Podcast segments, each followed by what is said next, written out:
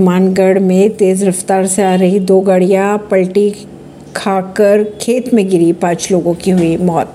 राजस्थान के हनुमानगढ़ में तेज रफ्तार से आ रही दो गाड़ियाँ पलटी खाकर खेत में जा गिरी।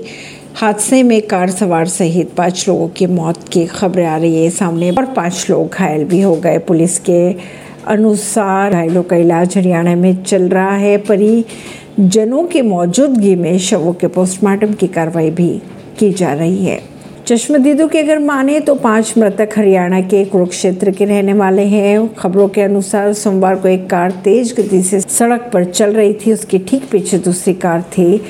तेज गति के कारण चालक को सड़क पर आगे मोड़ नहीं दिखा और गाड़ी पलटी खा गई खेत में। इसके पीछे आ रही कार भी मोड़ आने पर संभल नहीं पाई और वो भी खेत में जाकर पलट गई, जिसमें दोनों गाड़ियाँ क्षतिग्रस्त हुई और पाँच लोगों के मौत भी हो चुकी। ऐसी ही खबरों को जानने के लिए जुड़े रहिए जनता सरिश्ता पॉडकास्ट से। परवीन दिल्ली से।